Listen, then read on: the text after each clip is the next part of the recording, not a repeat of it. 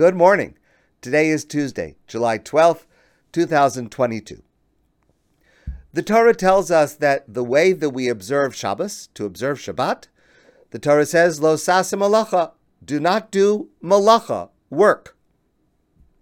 But nowhere does the Torah define what work is, what is included in this term malacha. And on our own, we could certainly think of different understandings of what malacha is, which would lead us to different conclusions about which activities are included in this prohibition. But the Torah gives us no clue, except that the Torah gives us one example. The Torah says, Lo sevaru esh, don't light a fire on Shabbos. That is the only example of what we're not allowed to do on Shabbos that the Torah, that the text of the Torah itself gives us. But even there, the Torah is not explaining what is the understanding of malacha, of work, that this uh, uh, activity is included in.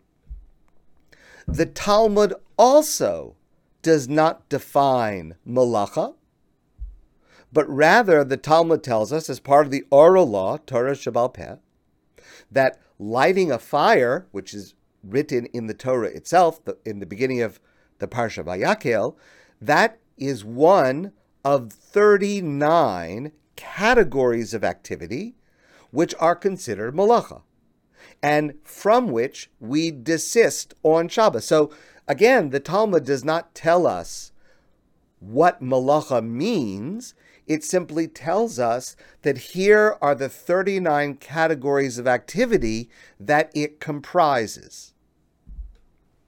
More recent scholars, looking at the list of 39 categories of activity, explain conceptually how they fit together and form a meaningful definition of what is work, malacha, from which we rest on Shabbos. Dayan Grunfeld, who was an outstanding Torah scholar in London in the previous century, he and others explain that these 39 categories all express our mastery over the physical world, our ability to overcome nature, to tame nature for our needs. And this is the work that God did for six days in creating the world, and from which God rested on Shabbos. And we, on a human level, do the same. We rest on Shabbos from our human, of course, much more limited ability to control and overcome nature and the physical world. Thus, we imitate God and we attest that God is the ultimate creator when we rest on Shabbos. And this explanation helps us understand what is included in the prohibitions of Shabbos and what is excluded from that category. So, for example, walking a long distance inside a city is permitted on Shabbos, even though it may be a burden and an exertion, but it is permitted. It doesn't convey any mastery over nature or the physical world. I'm just moving my body through space. Turning an electric switch, which is virtually effortless is prohibited on Shabbos because it screams human mastery over nature. The taming and use of electricity to be able to manipulate our environment and our lives and the world around us. But there is one of the 39 one category of the 39 categories that does not fit this model, and that is hotza'ah, carrying an object through a public domain, which is one of the 39 categories of prohibited activity on Shabbos? But why in the world should carrying an object in public be prohibited? It doesn't express mastery over nature. The object is not changed. The fact that I carry it from here to there, the location is changed. Just like my location is changed by walking, but nothing is changed to the object, nothing is changed to the world. So the question arises, and even from the time of the Talmud, the idea that this one category of carrying on Shabbos is somehow different than all of the other categories, this, this distinction was, was known and was clear. And there are several explanations about why carrying should be prohibited on Shabbos, even though it doesn't fit the model of what we understand malacha to be that applies to the other 38. There are several explanations. One of them that resonates with me is as follows. The Torah says, Sheishes Yamim Tavod, this is in the Aseret Dibros, the Ten Commandments, Sheishes Yamim Tavod, six days you shall work, Va'asisa kol malachtecha, and you shall do all of your work, Hashvi Shabbos Hashem Elokecha. And on the seventh day will be a Shabbos, a day of rest, La for God, your God. Resting on Shabbos in a meaningful way requires the feeling that when Shabbos arrives, my workday is complete. The work that I have to do during the six days of the work week is finished. It's done. Ve'asisa kol malachtecha. I have done all of my work. Everything is complete. I finished. And now I'm ready to focus exclusively on resting in imitation of God.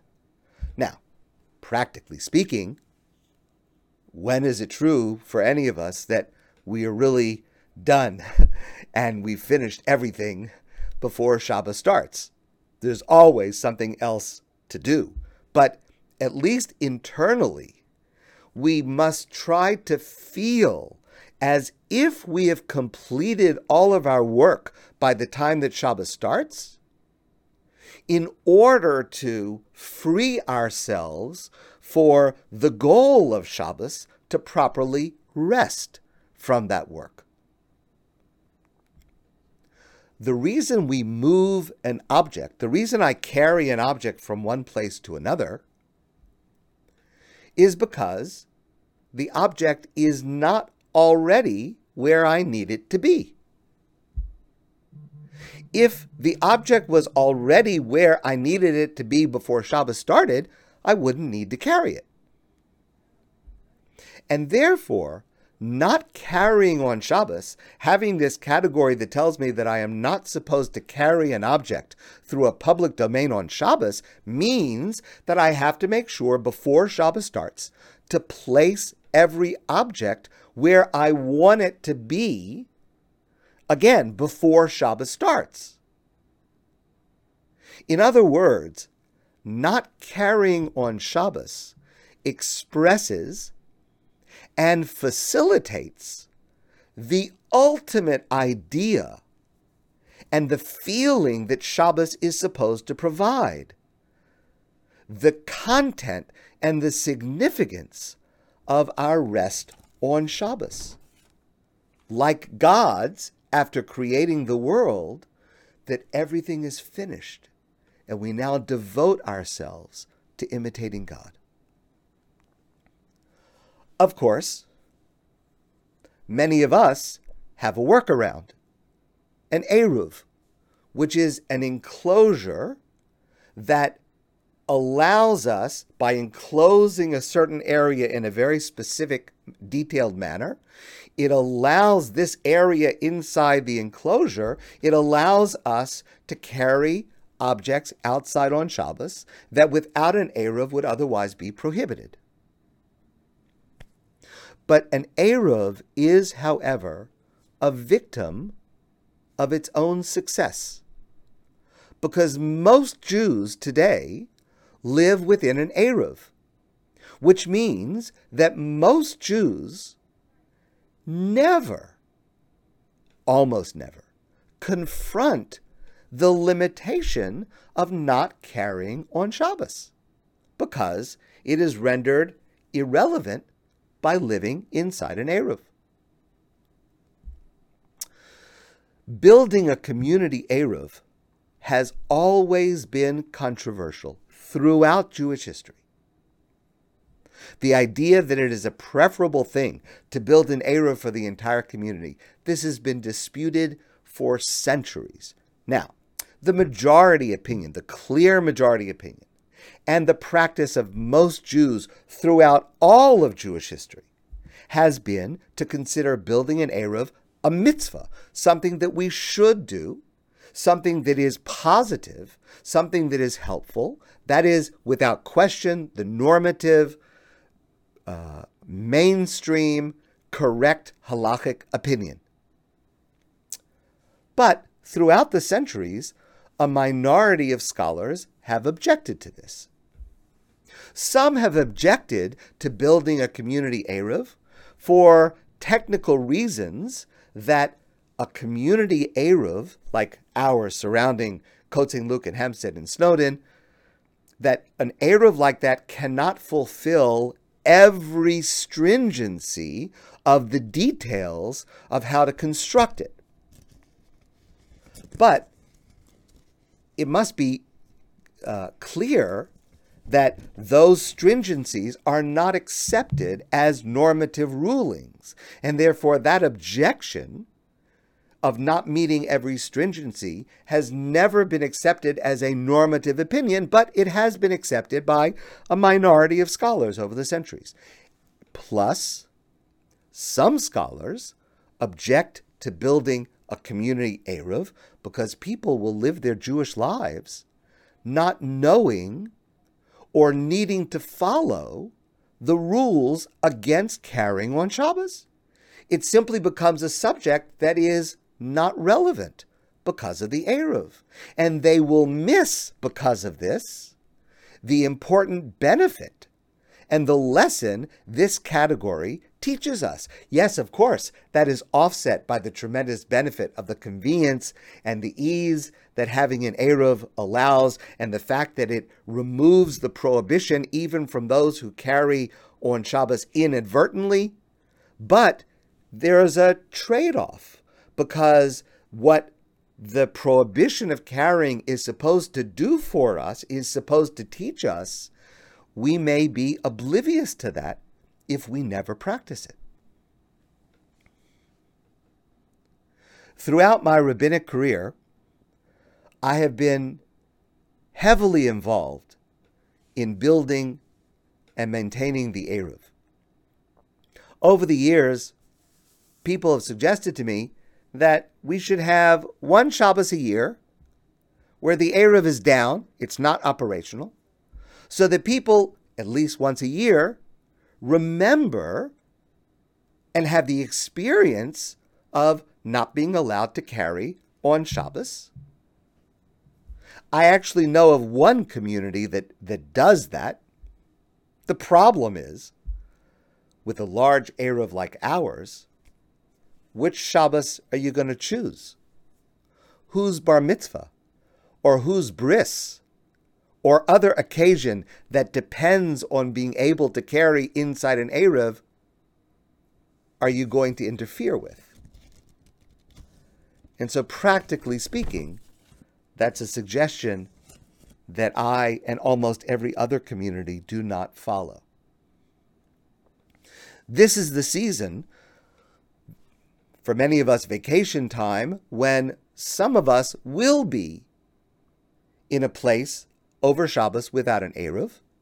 And if that happens to us, we should extend the effort to make sure that we are observing properly and appreciating and especially teaching our children the rules and the purpose of not carrying on Shabbos, because it's one of the few opportunities we will have to do so. The rest of the time, when we are inside an Eruv for Shabbos, we should still remember the purpose and the feeling this is supposed to elicit, even if we are technically allowed to carry on Shabbos because of the Eruv. And that is when Shabbos arrives, I feel that all my work is done, is complete. All of my weekday concerns can now be set aside to focus solely on Shabbos LaHashem Elokecha, resting for God on Shabbos.